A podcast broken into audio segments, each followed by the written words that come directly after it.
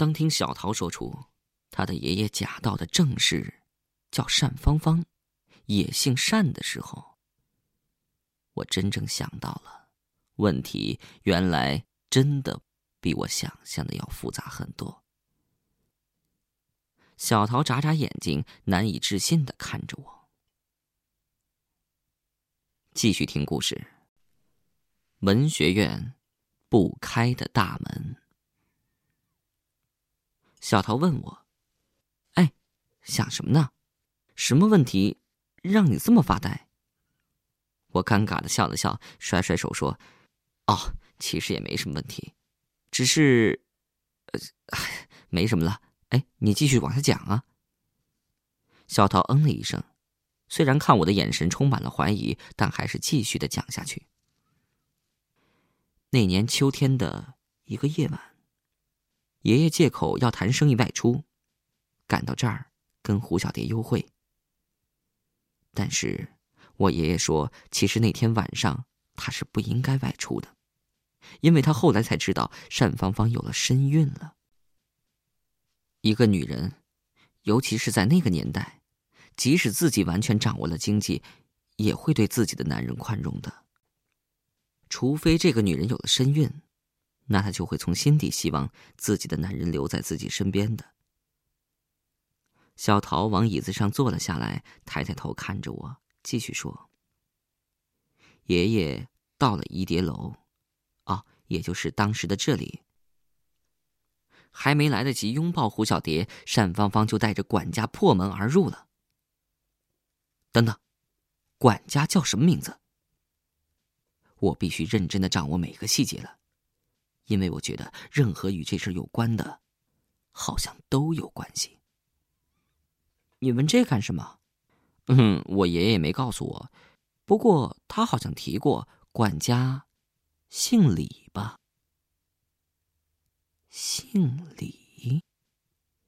李海涛、李正、李邪。李亨，他们都姓李啊。不过天下姓李的这么多，也很难说有关系的。哦，嗯，继续说吧。小桃小嘴朝我撅了一下，见我不好意思的笑了笑，继续说：“单芳芳一来到，就叫管家上前拉开了爷爷。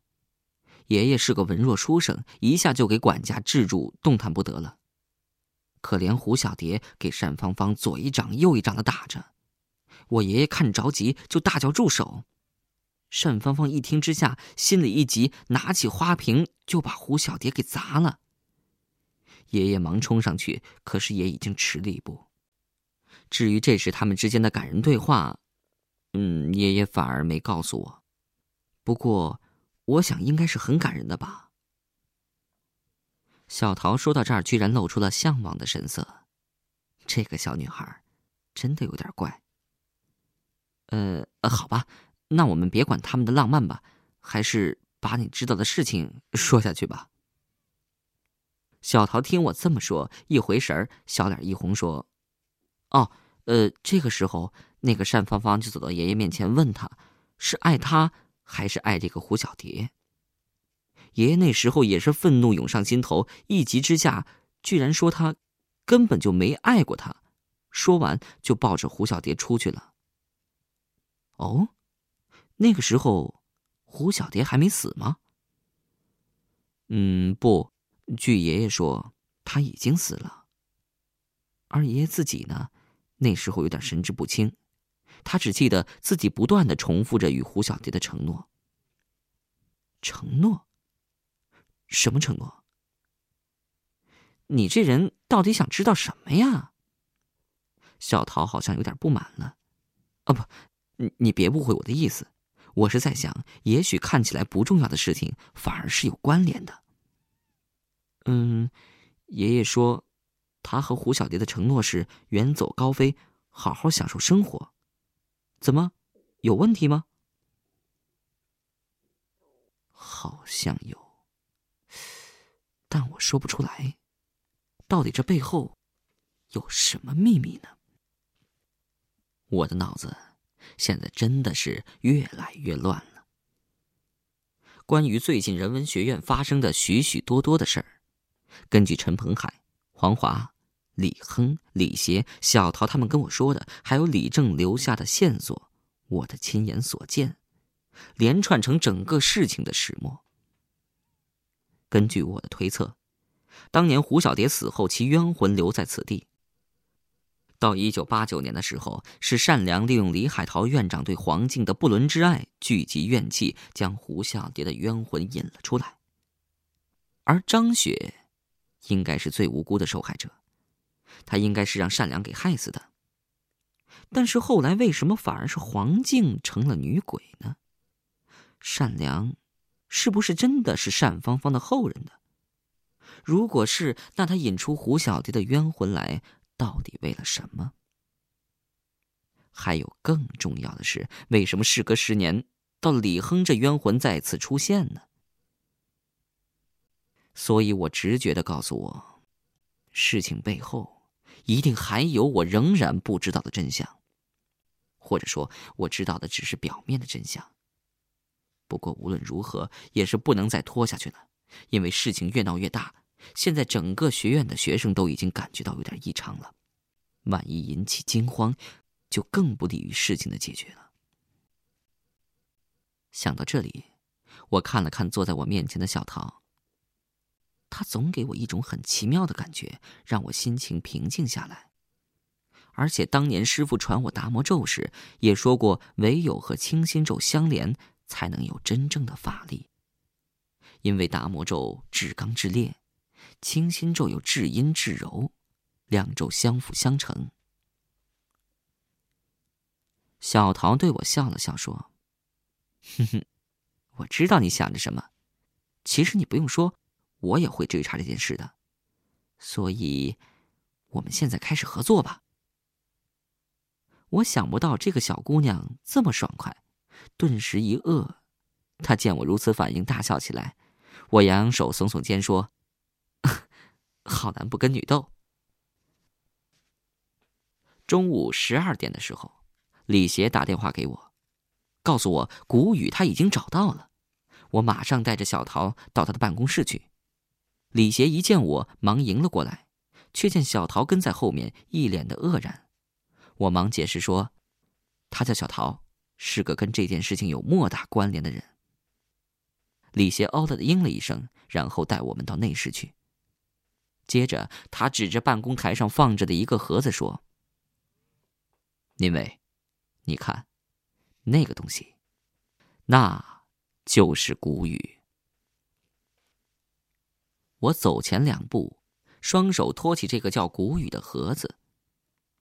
其实这古语只是表面花纹做的比较精致，有点很古典的怀旧味道，但是却不是很旧，仿佛是刚刚做成的。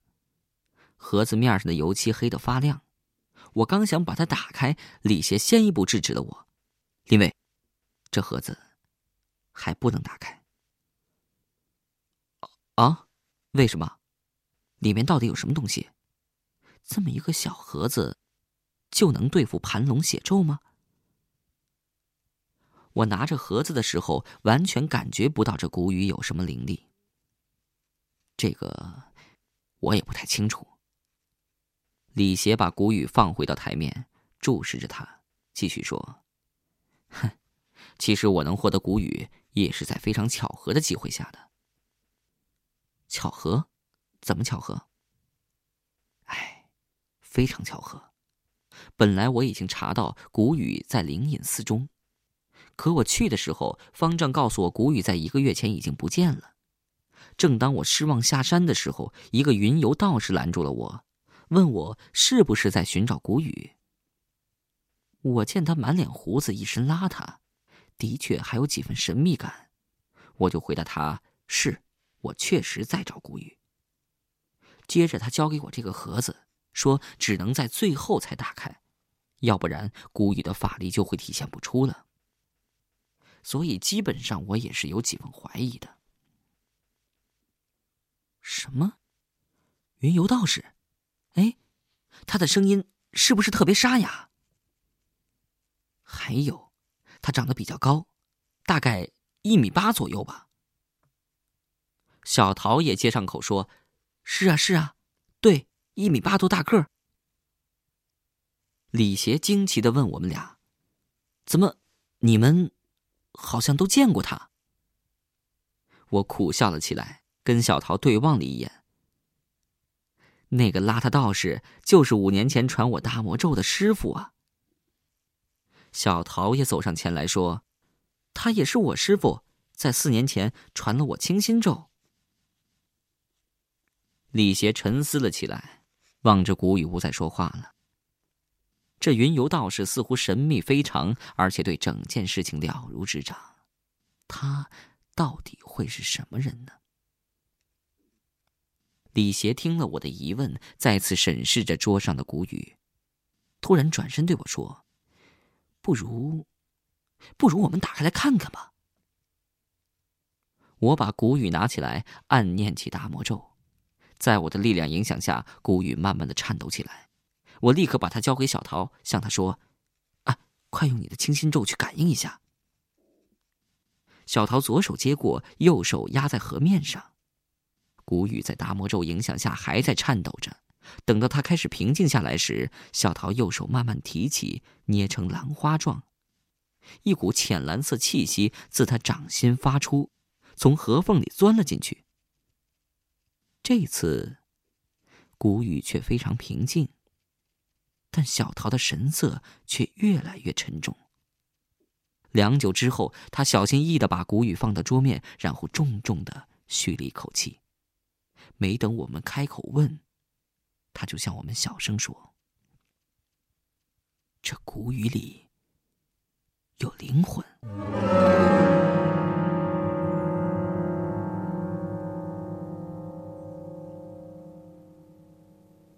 灵魂。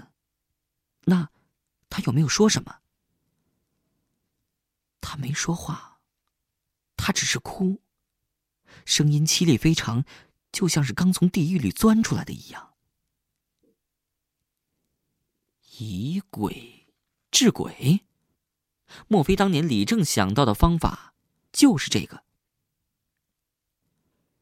这个我也不太知道，我哥哥并没有向我说过以鬼治鬼呀。那，我们还要不要用古语去对付文科楼的冤魂呢？小桃来到我身边，轻声的问我：“到底用不用它？”我坚定的回答他们：“当然用，我们就赌他一把。”李邪惊奇的说：“赌？不会吧？”“是，就是赌。现在开始，大家好好休息吧。”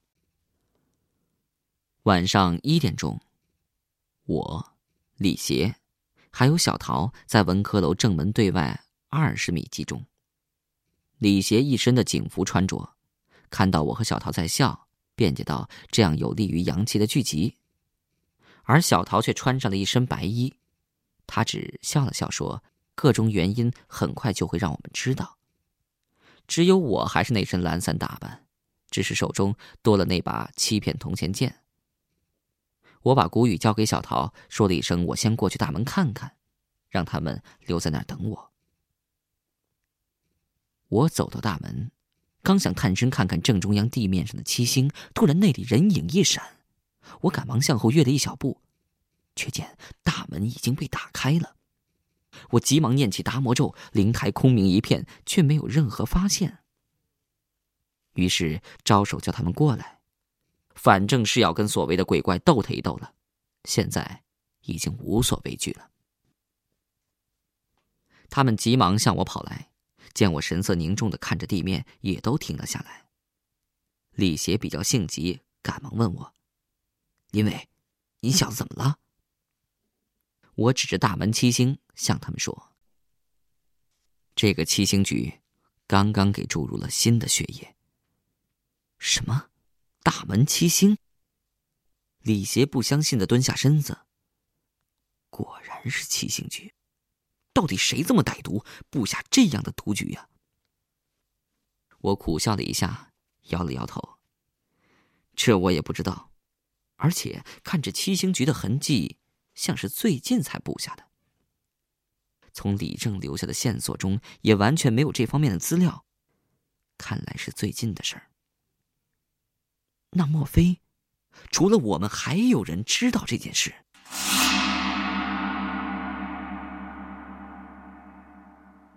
李邪把嘴巴张得大大的，表示怀疑，而小桃却认真的看里面的血液流动。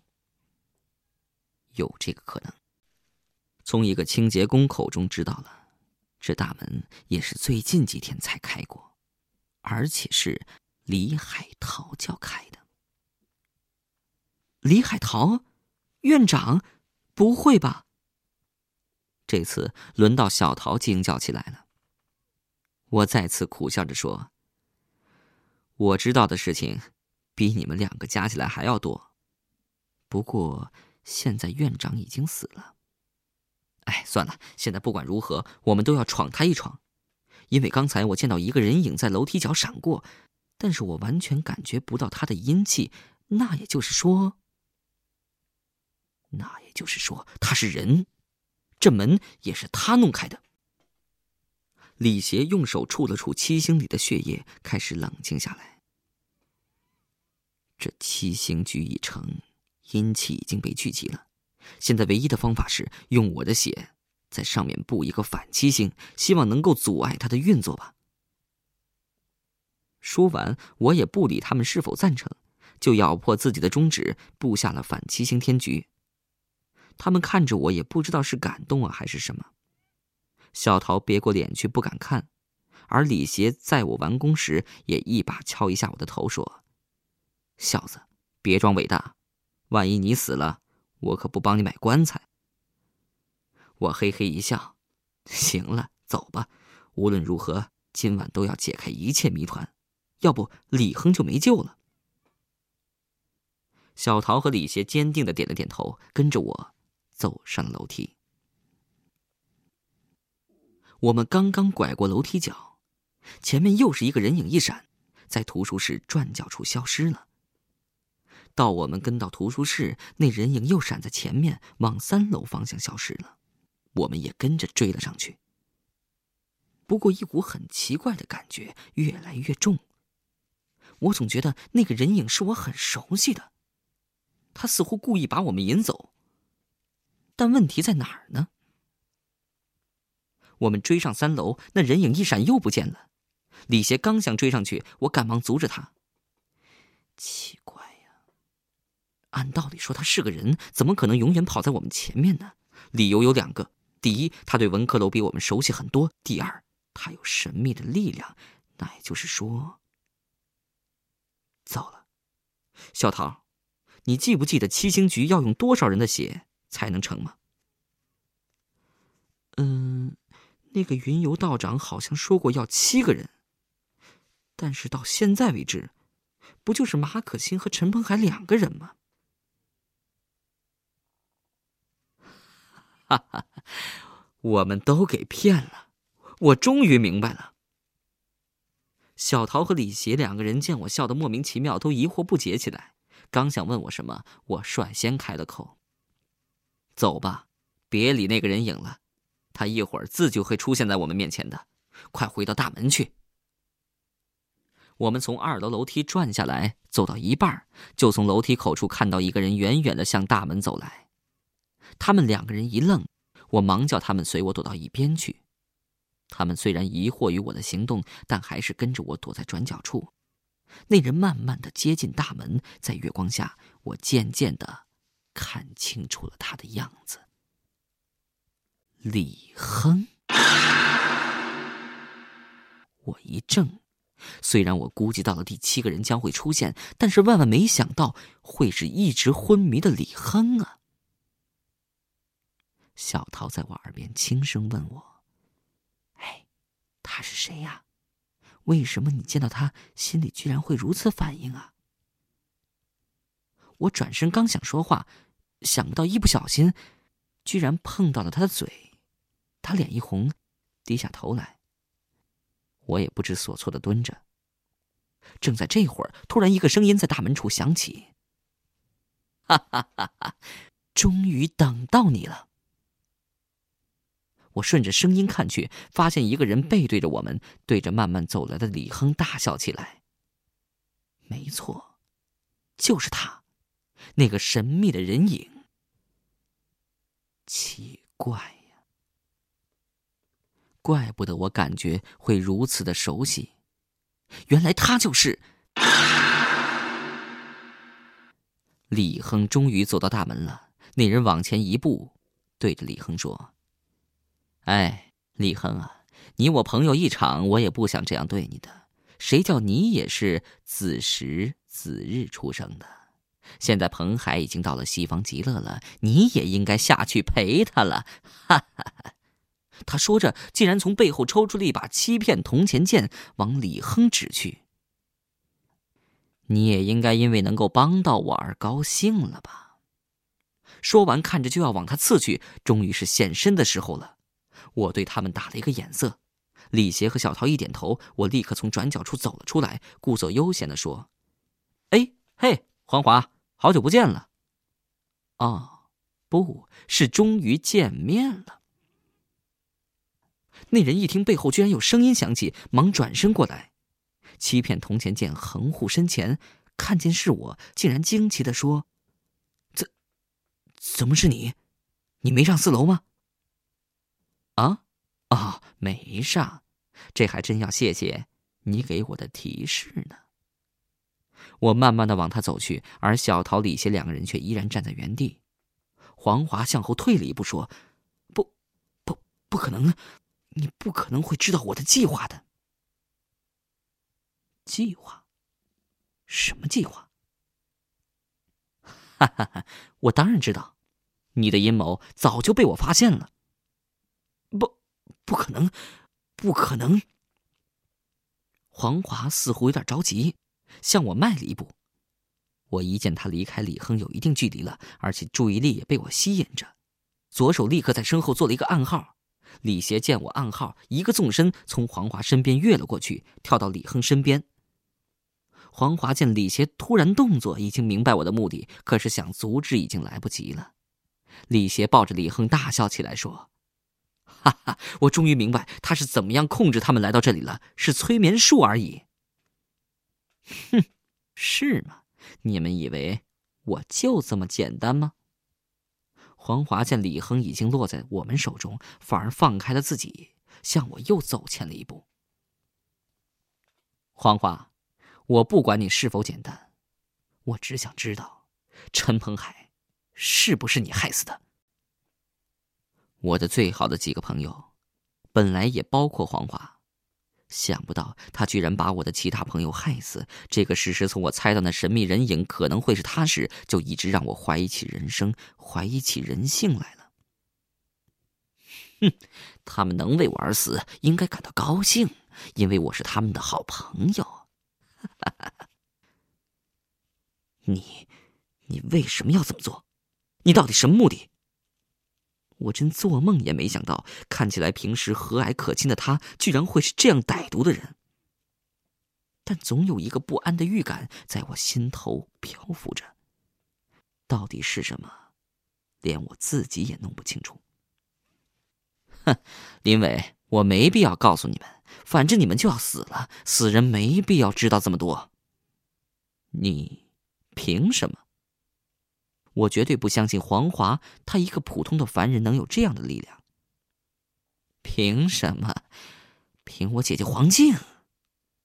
什么？黄静？你姐姐？我们三个人都惊奇的叫了出来。如果不是你们，我姐姐就能复活了。不过现在也不迟，既然李亨被不用了，那用你的写法更好。哈哈哈！黄华说完，突然向我一剑刺来，我往左边一躲，没想到居然撞上了一个软软的物体。我情之不妙，向小桃那跳了过去。再回过头来一看，刚才我撞上的那个物体，居然是身着白色衣服却满脸流着血的黄静。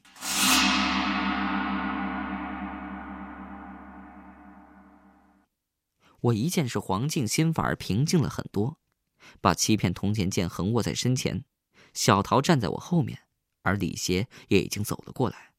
他抱着昏迷的李亨，问我：“哎，林伟，没事吧？”我笑了笑，点头说：“没事儿。”这回看来事情要浮出水面了。黄静面对着我，冷冷的一笑：“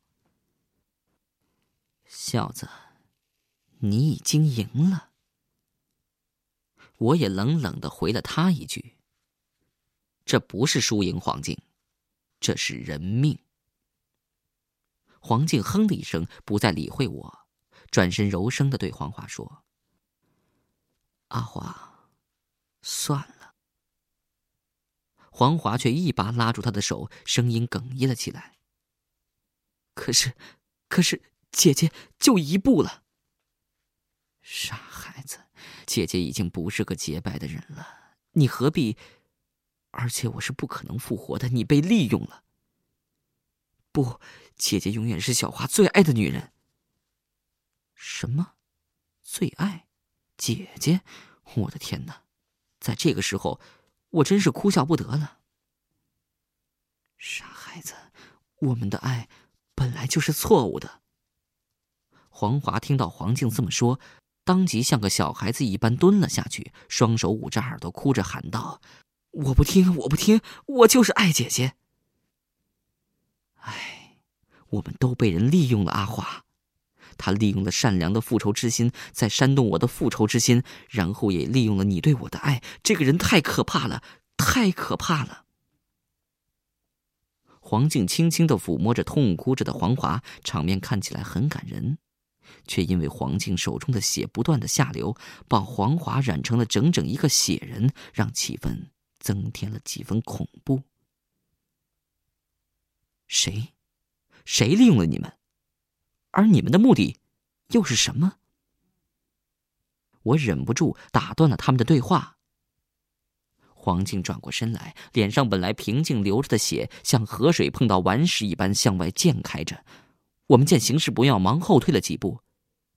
就这会儿，他好像平静了下来，血水慢慢的被收回到脚下。我可以把我知道的告诉你。唉，仇恨，仇恨呢，把我的理性给淹没了。那好，说吧。不过我知道他一定会对我有要求。如果我没猜错的话，应该是要我放过黄华。很好，很好，但是你必须答应我一个要求。果然，黄静这样说了。没问题，我可以放过黄华，但是他还是必须接受法律的制裁。接着，黄静大笑着，整栋文科楼在他的笑声中摇晃着。我有叫你放过他吗？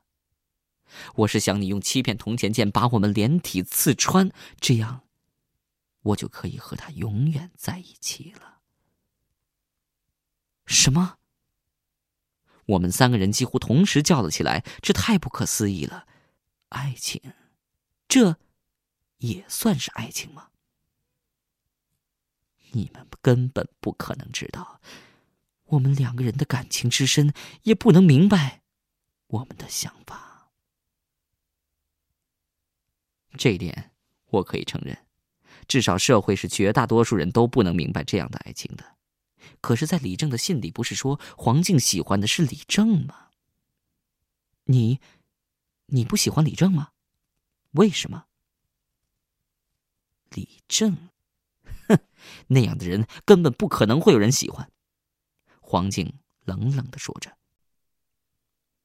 李邪忙站前一步：“你说谎。”我哥哥是好人，给你们害死的。哦，你是李正的弟弟。黄静审视了他好一会儿，继续说：“你很好，不像李正。你要再说我哥哥……”黄静一下把他给打断了，继续问我：“你答应不答应？”我往黄华看去，他已经被黄静手中流下的血整个的包了起来。看来，就算我不答应，黄华也是救不回来了。既然这样，虽然他们的爱不能让人理解，但我也只能选择答应了。好，我答应你。